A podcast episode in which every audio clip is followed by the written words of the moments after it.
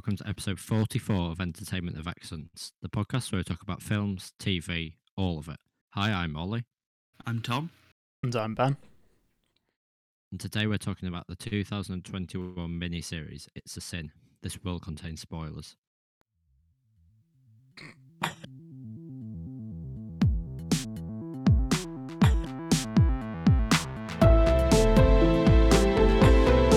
Yeah, that's interesting.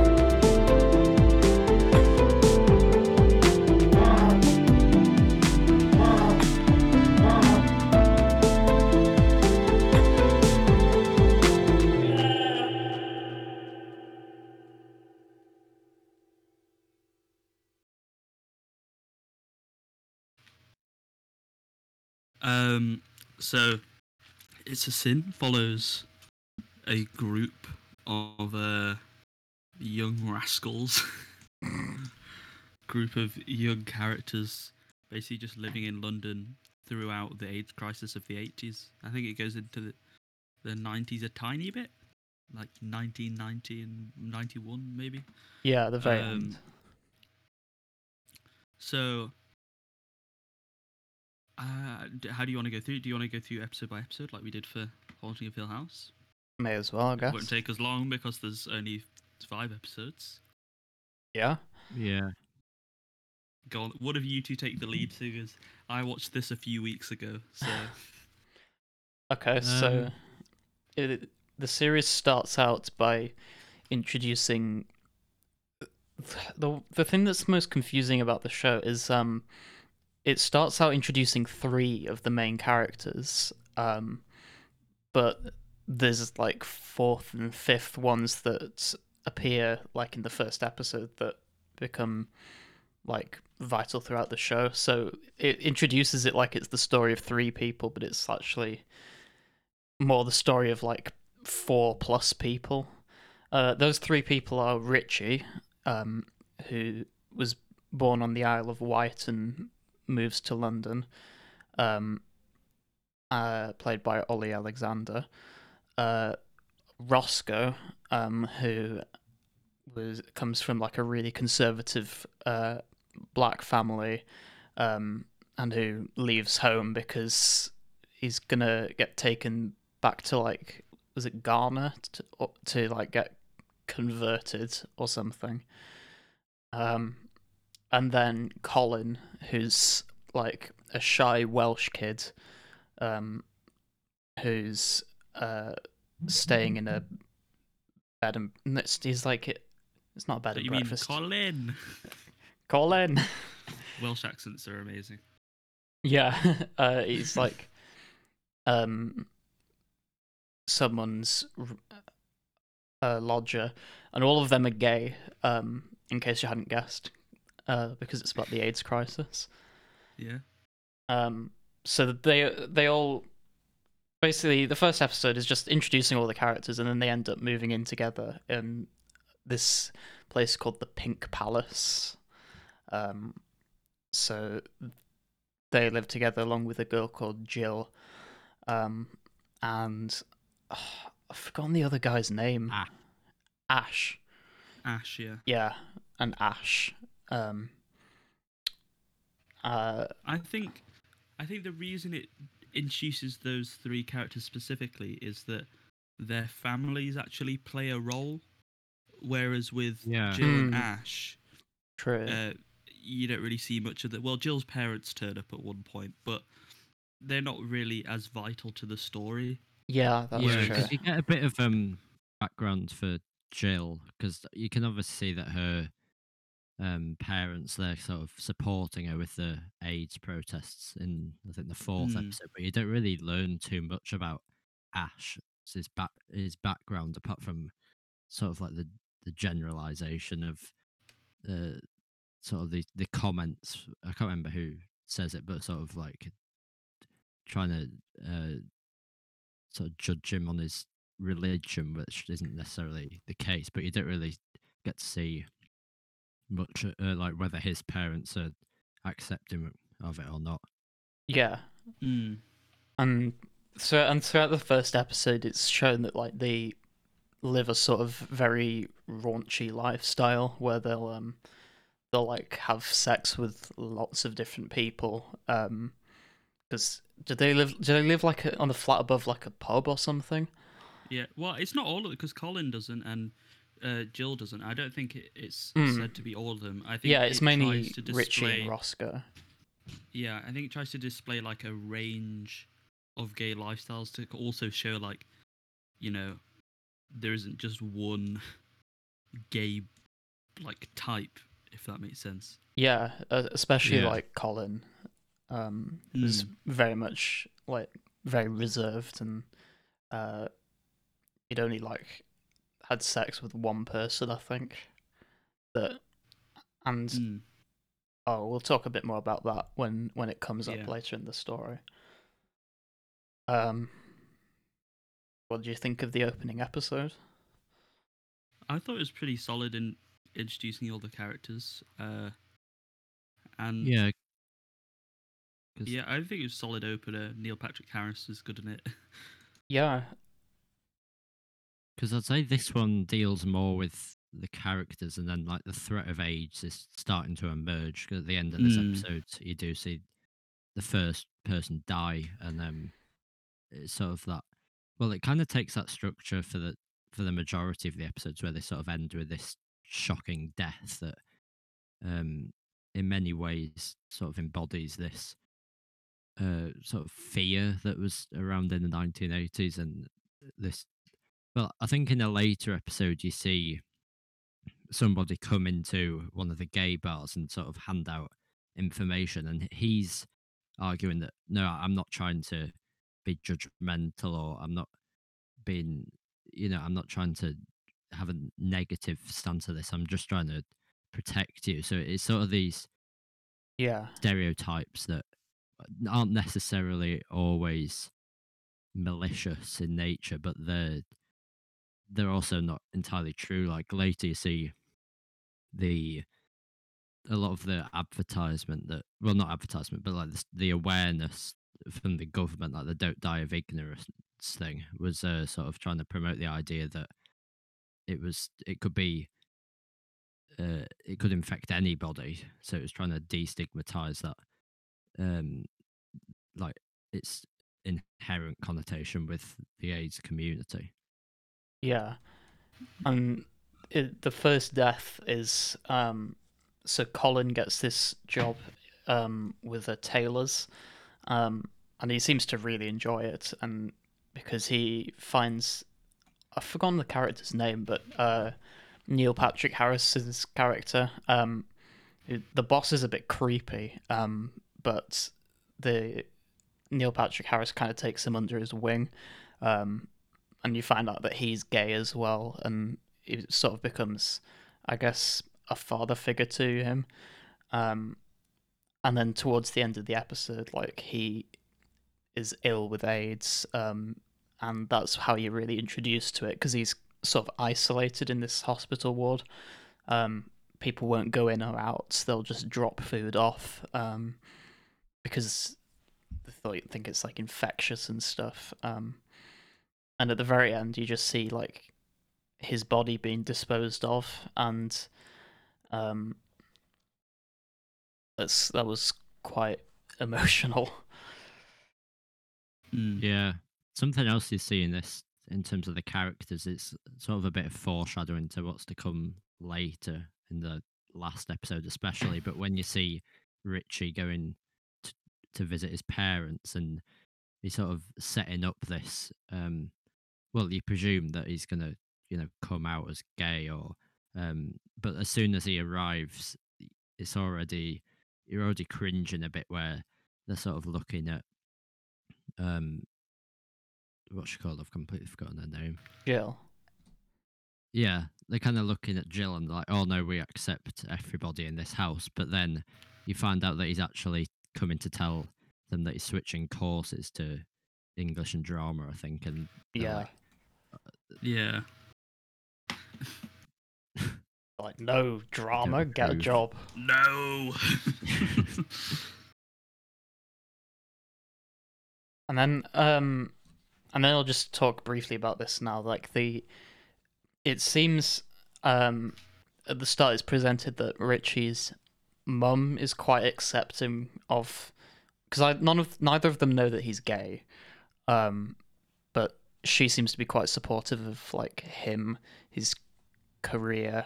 Um, well, she she was a bit skeptical at first, but like certainly as things go along, she's supportive of his career. She's like offers him money, um, and the dad's like sort of that uh, conservative patriarchal type um, who'd rather he just go into is it law um, Yeah, Yeah. And become like a provider and uh, sort of fit the stereotypically the classically masculine role um, which Richie just did not want to do Yeah. um, so it seems like he he was sort of the toxic masculine type, and the mother was more accepting.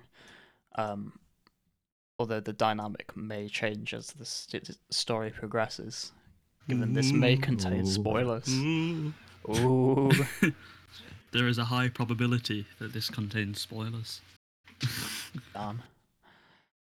Cool. Um, anything else you'd like to say? Or should we move on to the next one? Let's move on to the next episode, Ben. yeah. Damn. Um. cool. So, the next episode, you have, you have to remind me what hap- what happens in like two and three because I kind of get them merged together. Is this the one? Uh, Um, This is the one that deals more with uh, Grizzle and that. yeah, kind. Gloria. yeah. Yeah. Yeah. So Uh, so yeah, Jill has to like l- take care of him and also keep the fact that he's got AIDS a secret. Yeah, Uh, Yeah.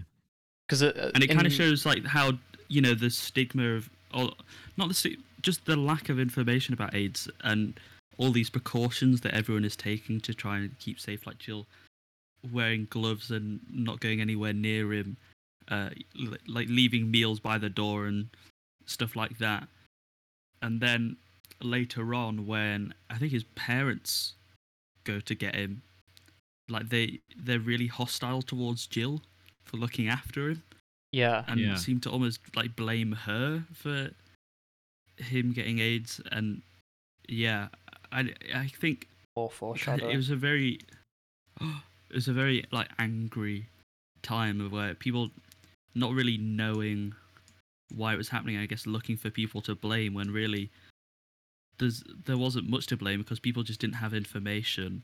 Yeah, it's sort um, of that lack of And it's, information. it's literally just a disease. Yeah. So like the lack of information sort of breeding uh like prejudices uh, stereotypes and mm, sort of resentment towards people um because in the first episode like there's like a whole monologue where richie's just in denial that it exists it's like how could a disease target only gay people can it um yeah. does it detect your homosexuality and then infect you um Which is also a fair stance to take because that is how like the media was spinning it. yeah and also like it, You know, it, it like says it only gay men are dying. it says it causes cancer and cancer isn't infectious so how is it Yeah. real and at this point it was only really a thing in america um Uh, which also in this episode, Colin does go to New York oh on no a work trip. Oh no. this creepy I ass assume you didn't like that scene. oh no It's just I, I like the way that um this is probably credit to the writing because it, it he's presented as really creepy and he's al- always makes you feel really uncomfortable on edge. We're this is the about owner, the boss uh, character, the yeah. boss of Colin, by the way. oh way. no and um but at the same time there's always that element of doubt like is that just meant to sort of be the way that it's shown and he's not actually like this but then near the end of well the first thing you see is him getting fired as soon as he returns and then right at the end of the episode you have like this montage where he's being arrested in a public bathroom so yeah you're kind of like Colin's a explicit Colin's a quite a shy guy. He might like have anxiety. Um, is this really what's going on? And then at the end of the episode, the boss just gets arrested for like having sex with a girl behind like a a shed or something. It's like, oh, Oh yeah, I forgot about that.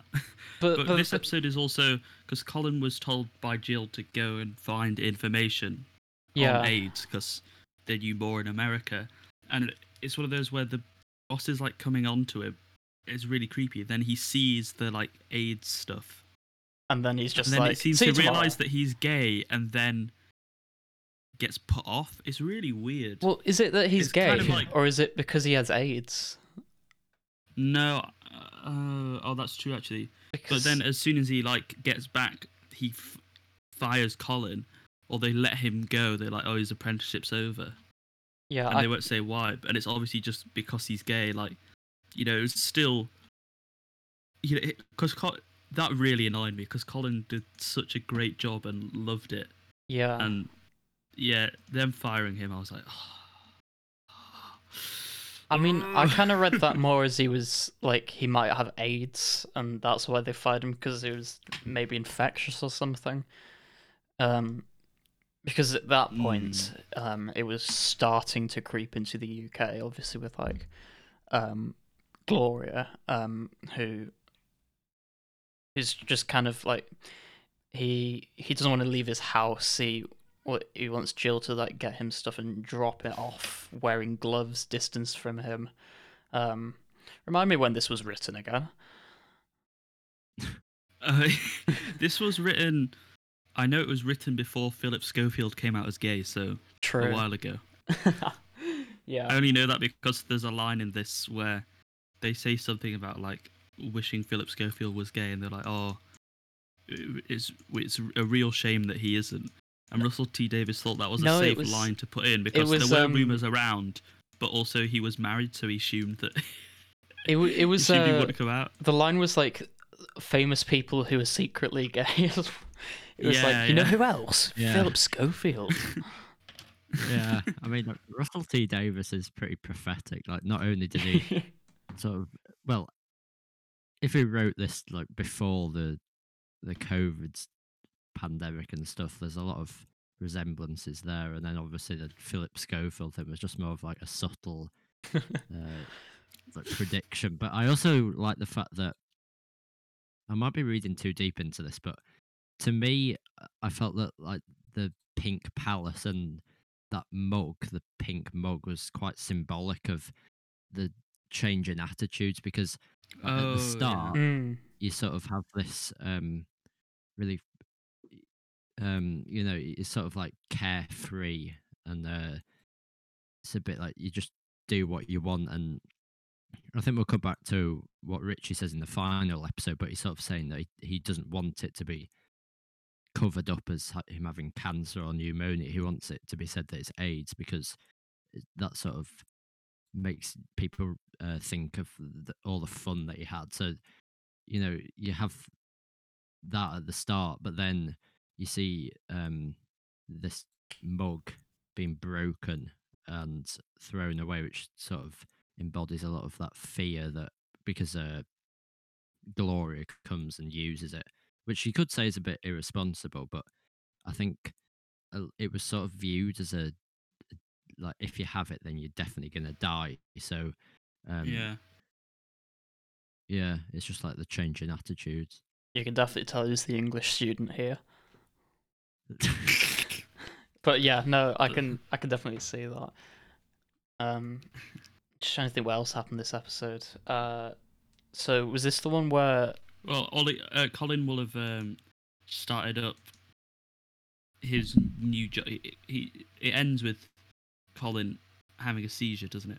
Yeah, that's yeah. So Colin has this new job at a printing place, um, and then the episode ends with well, his uh, his boss is really happy with him, and he seems very happy with the job. So the boss is like, Yeah, I'm gonna like, give he you the literally gets keys. ex- extremely excited at being able to open up early in the morning. yeah, it's just like, do you get paid more?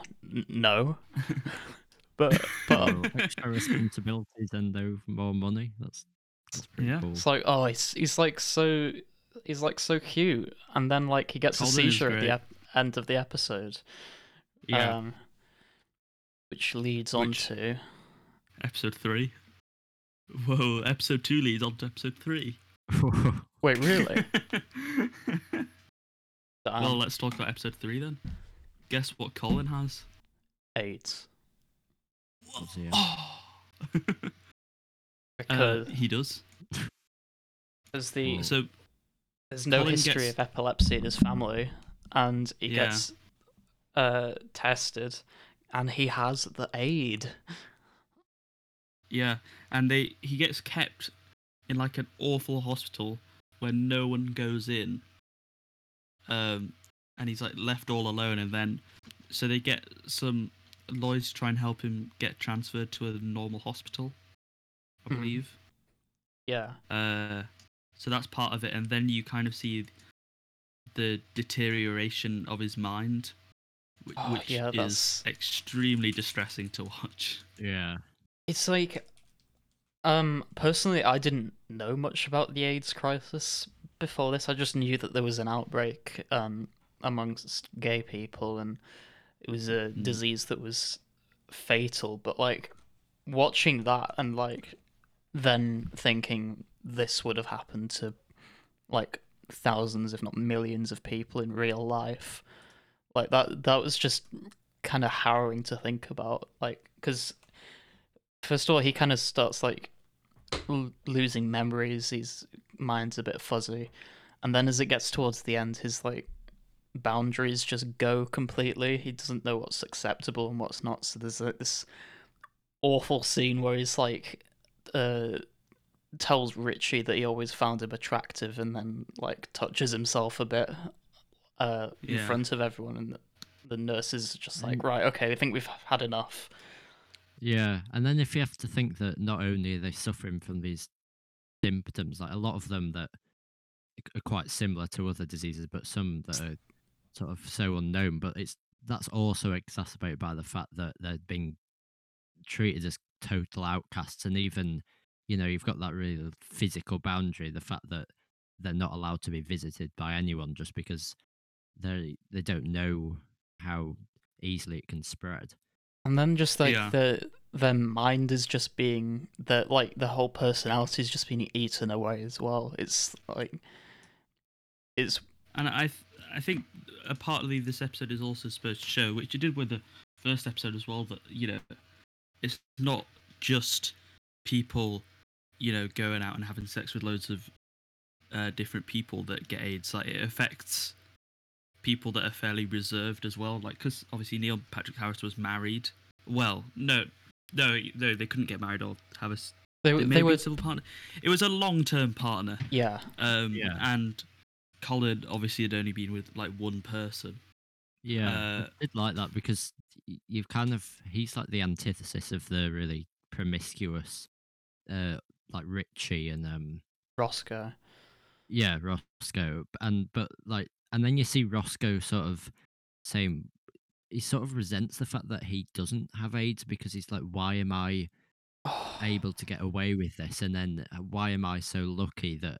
But then Mm. someone I lo- like Colin, who it like he is kind of presented as well, what you assume is going to be like unrequited. The him and the personnel's the other person inside the the B and eight B, but then you kind of get that flashback to reveal that you know he had he slept with one other person, but it yeah, it's kind of shown that scale of the different people that are suffering with it, and not kind of just showing one side of the gay community. Oh, I love that writing choice where um Roscoe is like the most promiscuous of the group. Um and also obviously well, not Richie, but like Roscoe is the most promiscuous and didn't have AIDS and then uh Colin who's only slept with one person did. Like that that would I love you, Russell T Davies. Like I love you. Something It was- else yeah, because in this the like episode guilt they- was great. Yeah. Yeah, something else that they set up in this episode that I thought was well, it was initially quite unexplained, but then you sort of understood it more. And the next one was, I think it was in this episode, the stuff with Stephen Fry and um Oh yeah. Yes, it is this and episode. Roscoe. Yeah, so Like I didn't originally understand what that was, but then it does reveal it. Yeah, so like Roscoe um like has sleeps with this man uh, who's really rich, um, and he's like, "Oh, I'm moving up in society." So he goes back to the house, or well, the like the suite where he lived. The And he- palace. Oh no! Oh, No. you the apartment? Okay. Yeah, yeah, and he didn't he didn't live there. Um, it was Stephen Fry's character. Who's um, I don't know his name, but he was like a powerful politician. Um, and then at the end of the episode, it's shown that like they're sleeping together now. Um, and that was a bit confusing, but as you said, it's explained more in the next episode. Um, Yeah. which we should go on to now. what? yeah, so um, just uh, everyone on the tips of the uh, I don't know the phrase. I can't be. I'm too tired. Everyone on the edge of their seat. That's it. Everyone at the edge of their seat has to find out what it was. It was just um, the quote was something along the lines of, "You have to uh, dip your head in the dirt to smell the roses." Because like Stephen Fry's straight, and um, he his Well, character mm. is well, the character, the character is straight. No, and, no. He's Well, not. He says he he's- is. He's wrong. What? He's in denial. like he says he's straight, and he has he has an erection for uh Margaret, Margaret Thatcher. yeah. that was so funny. Speaking of Margaret Thatcher, this was maybe my favorite episodes. uh, Mm. Maybe the last one actually, but um, because I liked the the political side of this um series.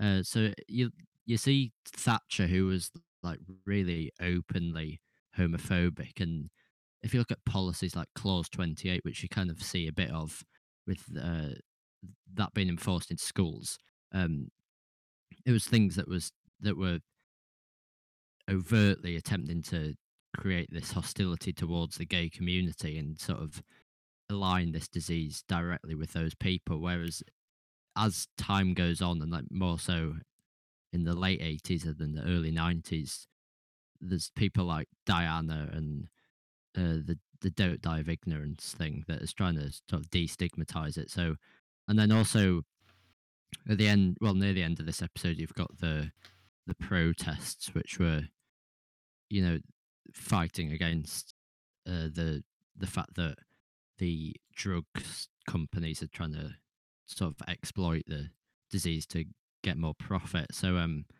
I really liked the fact that it showed the political side of it, but I'd kind of like to see that a bit more because um, I know that this very much focused on the the reaction to the epidemic in the gay community, but obviously AIDS isn't something that only affects uh, those sort of people. So I'd kind of liked more of a, a range or a scope to see like different Mm.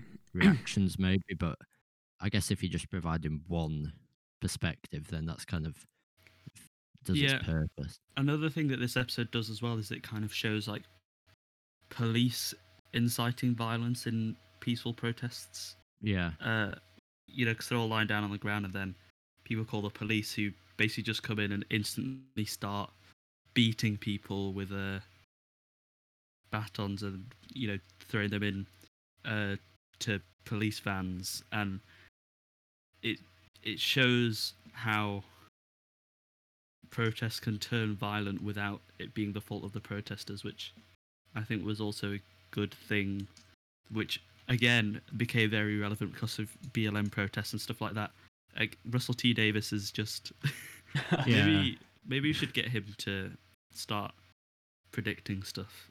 Nostradamus. yeah, because that's definitely that's definitely something you, that was quite prevalent in the 80s with like the 1984 miners strikes and like the poll tax right in 1990 so i think there's definitely it does provide an interesting but quite subtle criticism of the police and sort of their reaction to this well you know the the protesters are very adamant that this is non-violent but they're Yeah. the ones like the police are the perpetrators of it Yeah, because they were just chilling in the roads, you know. yeah Um, okay, so and this. obviously you see the reactions from the pe- from like the g- general oh, public are the uh, kind of show this um this real stigma and animosity towards them that kind of was very pervasive i'd say in society but i guess so that's sort of showing the difference between well not the difference the similarities and parallels between the political side of it and the the more personal side in society Yeah, just a side note that's completely irrelevant. Um, the the slur bender really had me like rolling at the beginning because the f- the first thing I thought of was like uh, a, a couple months ago I watched Avatar: The Last Airbender. Um, it's just like you benders, Oh, but then but then it gets even funnier because then when you watch Legend of Korra, there's like uh, a bit of uh, animosity towards benders, like element benders in uh, in that as well. So that was that was funny. so that was a great experience for you, was it? Did you? It was Well, so you watched Korra after this, and you're like, bender. Yeah. Um. ah, Okay, so on a- completely different note, this was the episode where Richie finds out that he has AIDS. So Mhm. the last episode, um, obviously after Colin, uh, they all went and got tested for AIDS. Uh, Richie found out he no, Roscoe found out he didn't have it. Uh, neither did Ash. Um, and they're all fine, apart from Richie, who didn't go in to collect his results, which I guess I can kind of see because you like you you'd rather like live in denial than like know that you've got it and you, it's, it's a death yeah, sentence. he'd, he'd also been with someone who he knew had AIDS. yeah. And Yeah. then this episode, like after um, phoning people, uh, phoning like a helpline, they're just like, please get tested. Um, he does, um, and he has it, and he tells everyone after, like after they've all been arrested in the police van, um, and yeah, was this the? But bit's got more like a more of an optimistic tone because he's saying, "I wanted to tell you personally that I'm going to survive," Yeah, which is you know obviously doesn't happen. But you just spoil it? Honestly, a disease that was a death sentence, and you said that he died. Honestly, I'm never gonna forgive you. I'm gonna demote you to special guest. no, Not gonna promote Tom though. but you're gonna be the final host. Yeah, unless I do anything bad, in which case I'll need to demote myself. There's gonna be no hosts. The special guest cast. Okay, so which ep- was it? This episode that Colin died as well. Um, no, that was episode no, three. the one yeah. before. So guess what, guys? Colin died. Um, Spoiler for the last episode. The all right, I'm demoting episode. myself. I'm sorry. In case you got up to episode four and then didn't notice that Colin had died, I guess that's Yeah, just spoiler. just by the way, Well, Colin he's in died the last episode. as a flashback. Yeah. Um. So that's sad. His his mum's sad. Um. And then in this episode, uh, Richie calls his mum, um, and there's like a few occasions where he wants to tell his parents, but he he doesn't. Like he doesn't have the heart to say. Um. Was it this episode he goes back to the Isle of Wight, or is that the next one? I think it's. I think it might be this one actually. Yeah, where he goes to he goes to the yeah, it was. It was this one. Um he goes to the the bar, um puts on on the jukebox It's a Sin by the Pet Shop Boys. Oh. Um and sort of meets this like old crush he has. Um and then this is the point where you see that his like mental state is starting to deteriorate a bit. He's um like he, he tells that he's always loved him.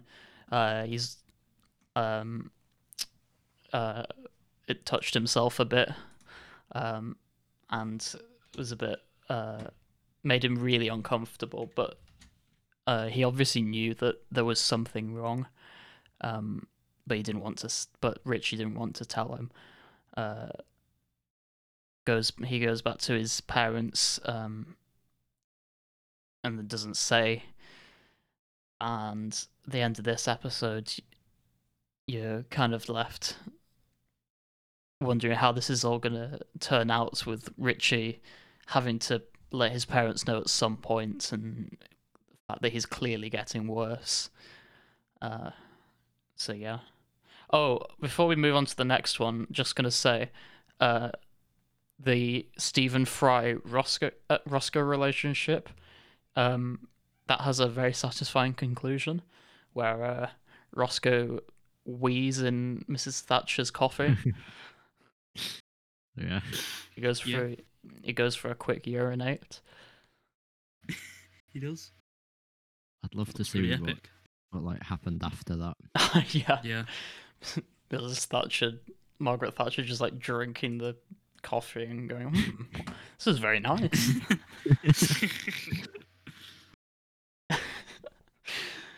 so, um, before I keep droning on anymore, we've got the last episode, which is the finale, and oh boy, this was uh this was over the span of like several years and finishes in 1991 i think.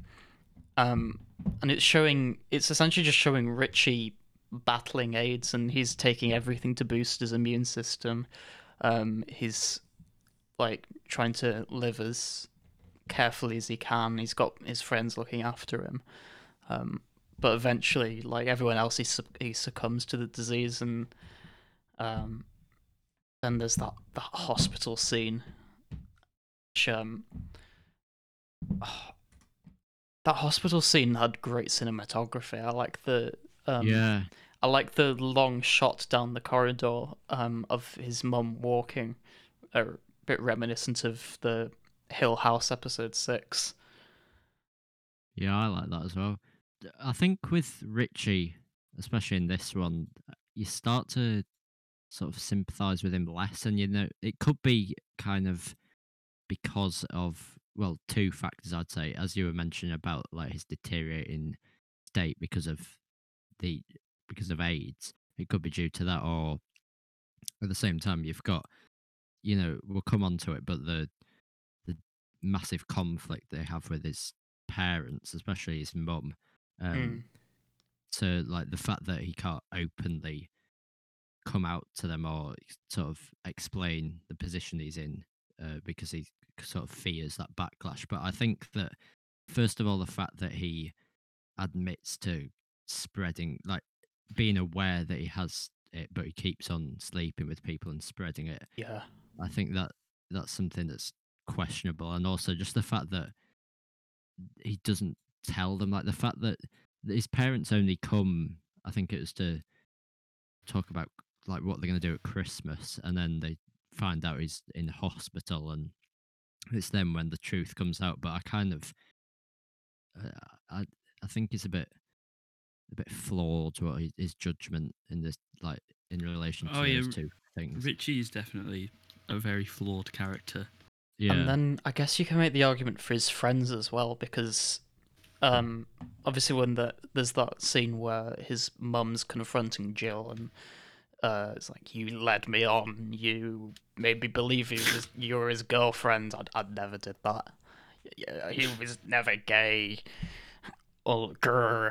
Uh, you you kind of think that Jill's the good person, but then you also think that like his friends are, like they didn't question him like spreading the disease and um they weren't like angry at him for that and I, I know it's like hard to like be angry at someone who's dying but there was that sort of you, you, you if you look at it maybe they weren't as uh harsh on him than they, as they should have been yeah. I guess the only But- thing you can do is someone that is dying, like So that it's just like Yeah. it gives you moral ambiguity, which thank you, Russell T. How? But in relation to his mom, I think that like Jill is sort of saying there's two things really that that she's done wrong. The first is just to complete and utter ignorance, and you see that scene where she's with that other woman They were sort of laughing at the fact that she didn't realise he was gay. yeah. And then you also, I mean, this is obviously isn't just her. This is, well, not universal, but it's quite a common thing, especially at that time. It's something you also uh, see with Roscoe as well, but I'd say even more so. Just that shame that's attributed to, you know, being gay, and like, espe- I think that that was sort of galvanized by this disease because you know it was often called the gay plague, and uh, you kind of see in this episode, especially. I, th- I can't remember who it is. It might be Richie saying, "Oh, this was the p- the perfect disease to come along and co- sort of- Mm. sort of back up these suspicions that um a lot of you know these conservative parents have who are, don't necessarily support their children in that sense. Yeah. And then the the episode just ends on this like awful conclusion um where the so the mum uh so the, so the mum's obviously like at the start meant to be the better of the two parents and the dad's sort of like this patriarchal unsupportive father figure. But when he realizes that his son's dying he sort of gets knocked into place and realizes he should be supporting this kid whereas his mum just turns into this like vengeful like overprotective parent who um is trying to like diminish uh Ri- Richie's own like personal choices and his own responsibilities. Uh she takes him back to the Isle of Wight and just refuses to let any of his friends see him.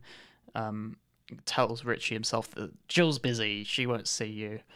And then Jill Jill um, comes to the Isle of Wight and camps out at a B&B um, and just waits on their doorstep to uh, be let in to see him. And then ultimately this this final scene where the mother comes out to say, "Okay, you've won." Oh, by the way, he's died. And it's just, oh, he died and she didn't let his friends see him.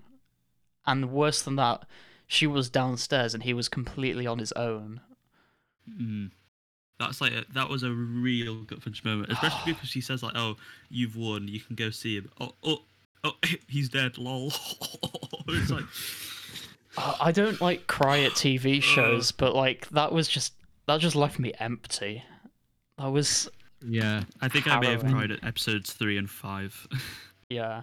and then the reaction you get from Jill, like it is very harsh, sort of blaming her for.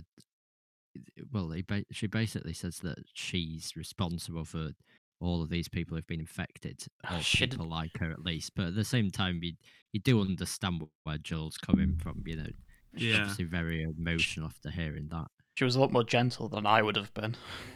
Yeah, Oh, I'm gonna punch his mum so hard. all my homies hate Richie's mom. but like they kind of there's a semi redemption arc for Richie's dad. Like I he- know, he's like- shown to be a bit more understanding. Like he, yeah, he's like, because he's like with the mum. He's like, our son is dying. Can you, yeah, can you try and like comfort like in the in the Like, hospital okay, he's when uh he's well his dad just breaks down into tears and he's just like he's he's dying and the the mum's like slapping him and says just get up get get up you you don't want to she's it's like that that shame that stigma I guess yeah. Because Yeah. Get up up, stop being a this wimp. episode, I'd say there's there's like quite a big disconnect established between Richie and his parents, and you really don't get you don't see them that often. Like he doesn't really call her that much. There's like one moment where he sort of calls her out of the blue, and that's when he's. I think that might be when he's found out that Colin has AIDS or something like that. And then also there's kind of that spontaneous decision where he decides to go home, but then he makes the tea and then he he leaves.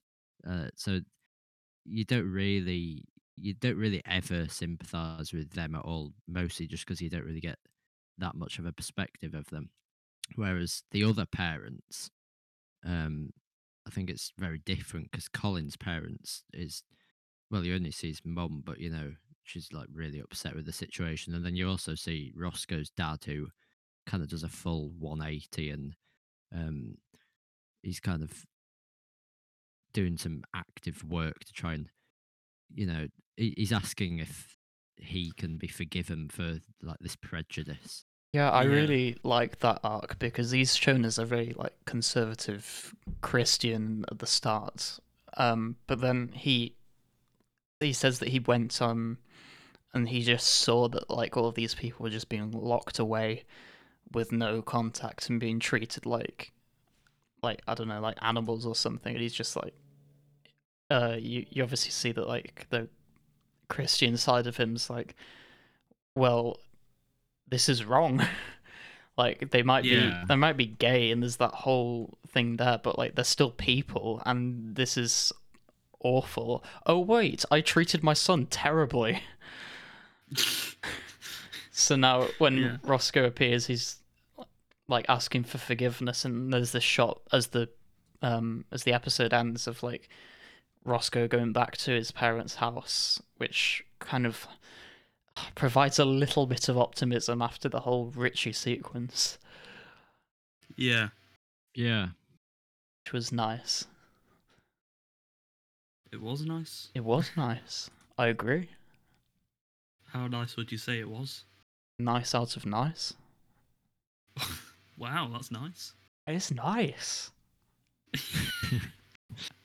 Nice. Okay, do you want to give ratings? well should we, Well, should we we've just, like, quickly discuss the more like general things Okay, yeah. than- yeah. So okay, soundtrack. i think something that's yeah Soundtrack, I didn't notice the the score that much. It kind of was serviceable, yeah. but the well, the selection actual of songs used. Yeah, but the selection of music for the soundtrack from the eighties was absolute bop. Like, yeah. Uh, great selection. Yeah, Yeah. yeah I really And liked all the colours. There were a lot of colours. Yeah. colours. there were, there were. They were nice. a lot of colors Was it just me, or did it like did the colors um when he was when Richie was at his parents did they become a bit more faded then? Yeah, it was a lot more Yeah. drab. Well, especially in the Pink Palace, it's very vibrant and um Yeah. yeah yeah I think uh, Russell T Davies um, deliberately cast all the the gay characters with gay actors. So, yeah um, and I really did like the performances in this. I especially like Jill because I think she's quite an unknown actor. Like, it doesn't seem like she's been in that much, but I thought she, especially in that last episode with that confrontation scene, I thought she uh, handled that really well. Yeah, that that was really good. And Colin's actor, who also hasn't been in that much. Yeah. really- yeah. I think all the performances were great. Yeah, Um, I I never wasn't sold on anything, and the emotions definitely came through when they needed to. yeah definitely I agree. Yeah. Um, as we said, the cinematography, especially in the final episode, was uh, was great. Um, apart from that, there wasn't like any like standout over the top um, moments, but there was no there were no shots that were jarring. It was all very smooth and uh, clearly quite well thought out. Um, Yeah. Yeah, I mean, I'd probably say that the style was quite a lot of sort of following characters. So I think, I, I mean, this isn't just to do with the cinematography; it's also to do with the editing, probably. But like that mm, sequence with Richie, and I can't remember if it's the first or second episode where he's kind of talking about the fact that he doesn't think AIDS is really real, and um, Oh yeah. I know that that's got like a very distinct style that isn't necessarily like there's not another sequence like that, but I think as Tom was saying with the colours and all that, it's it definitely is consistent with the style that he uses in scenes like that. Yeah. Mm. I think it was really the writing that helped Oh, the propel writing the was show amazing. forwards. Because really, I'd say that like the plot itself, apart from well, like not much really happened in kind of the first three episodes, apart from the big reveals that someone has AIDS and then sort of dealing with that. But I think that that allowed for a lot of the th- themes and sort of the social issues to be more prevalent. Yeah. Indeed. Indeed, Reno. Um, That's a new word. did you just make it up? Yeah. Wow. Slap like, Problem? Mm-hmm. guys. You re- witnessed the creating of a new word. Like and subscribe. like Cool. and subscribe. But before you do that, you should go on over to entertainmentofexcellence.weebly.com where you can find the list of all of our episodes in order of rating, which this will be added to because we're about to give our ratings. Yeah, Un- we un- are. Unless you have anything else to say, that is. Which would render that No. whole transition useless. Okay, so it was great. So therefore, I'm looking at above our median of 7.5. Yeah. Okay. Um. Hmm. What similar stuff have we got? Uh, Uh, Marriage Haunting of Hi- Story, Hill I House. guess. Where is that? Has it not been updated, Ben? no, it hasn't. Oh no. No. What did we rate it? I think that was like point- low eight, maybe. One, I think. 8.1. Yeah. Okay. Um. Well, I liked this better than Haunting of Hill House. I think. Ooh. I mean, you. I, think. I think. think you gave that the lowest. Yeah. Oh, did I? out of the three. Okay. Yeah. I think it's as good as the Truman Show, so I'm gonna go 8.4. Oh, damn. Great drama and interesting political stuff. So there you go. 8.4. Take that. Nice. I'm Um. gonna give it eight point three. Oh. Ollie, that's so much lower. Why would you do that? I thought you said it was good. Ollie. Oh, Oi. sorry. Well, I liked it more than the Truman Show, but I rated that the lowest at 8.1. So I'm going to give it an 8.2. Oh, Give it a nice whole number of 8.3. Of mine. Look, I know. I'm sorry. I'm sorry. I'll, I gave it so much lower. I'm not even going to we had talk. Give the- it 11. I'm not I even thought we going had to. a big spread for polar, but look at this spread. Huge. I'm not even going to talk to you, Tom. Like yours is too much too far away from mine. Well, can you believe actually doing TV shows? Do you think this is better than Polar though? I don't know. I feel oh, like I'm not sure. I don't know if like Polar, Polar isn't on there because it was like too highly rated. That's why it's not on the Hall of Fame yet. hmm, yeah. I don't well, know. It what- actually is there. It's right at the top, but you can't see it because it's like above the logo. I can't tell if Keeley Hawes' performance as Richie's mum was better or worse than Matt Lucas as the villain.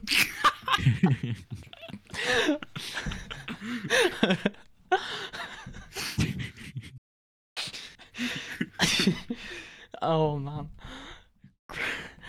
Okay, okay. Next up, we have. Submission spotlight. And as always, we have no submission spotlight. Please. I might spam like some subs on Reddit. Be like, submit to our podcast, guys. You know, Yeah. yeah. because we're just not getting anyone, which is so sad. Maybe the viewers can. Oh, Ooh. if you have any form of entertainment, such as writing, music, or a short film, please do send it in via the contact form at the entertainment of the entertainmentofexcellence.weebly.com website or through DMs on Twitter or Instagram, both of which are at EOV Podcast. Alternatively, even if you just leave a comment or reply to a tweet, we will see it and we will include it in our next episode. Our submission spotlight runs for 10 minutes and we will give constructive criticism and we will possibly feature you uh, for a quick interview if you wanted to, which doesn't have to be live. It could be pre-recorded at the date of your choosing. Submit your like submissions you were now. reading the terms and conditions. yeah, j- terms and conditions on radio. yeah. I might just I might just clip that and use it next time because I can't be asked to say the same thing every time. Damn. right, Time for recommendations? I mean, we're at 55 minutes. If you like, Yeah, if you can do them in Should five s- minutes, yeah, Yeah. do it. probably. I watched Starship Troopers because Ooh, Disney got its new uh, star thing for grown-up uh, films and TV shows, uh, and it was good. It was fun. It had really good special effects actually. My favorite parts were definitely like the news sections where the satire could really shine through of this like fascistic military state, and it's just a really interesting film because of the fact that it takes like the complete opposite stance of the book.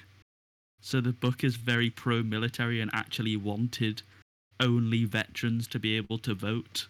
So uh, oh, the yeah the movie actually like makes fun of that idea and it's great. It it uses a lot of like Nazi imagery. It's quite heavy-handed.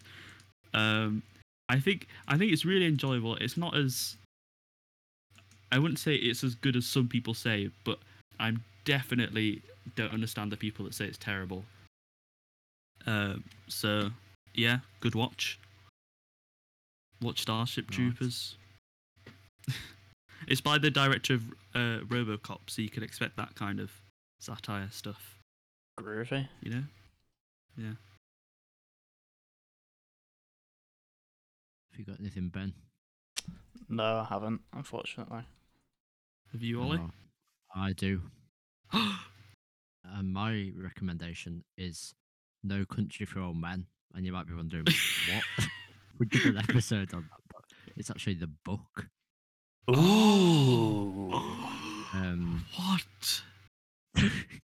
so we talked a bit about, if I I can't really remember, but it is based on a book called Cormac, uh, what by Cormac McCarthy, who um, it's it's very similar, um, because I read it thinking, you know, I liked No Country for Old Men, but I didn't love it to the extent that a lot of people did, and I think that it is quite a stylized film as well. Like it, a lot of the cinematography and kind of the aesthetic is, I felt was quite an important part to it. But also like a lot of the story as well was interesting. And I think that having read the book as well, a lot of in the film they develop quite a bit of the the action sequences, but I think that the like a lot of the dialogue in the book was very similar. The way that he writes it, because I've also read The Road by him, and in both of those he uses very minimal punctuation.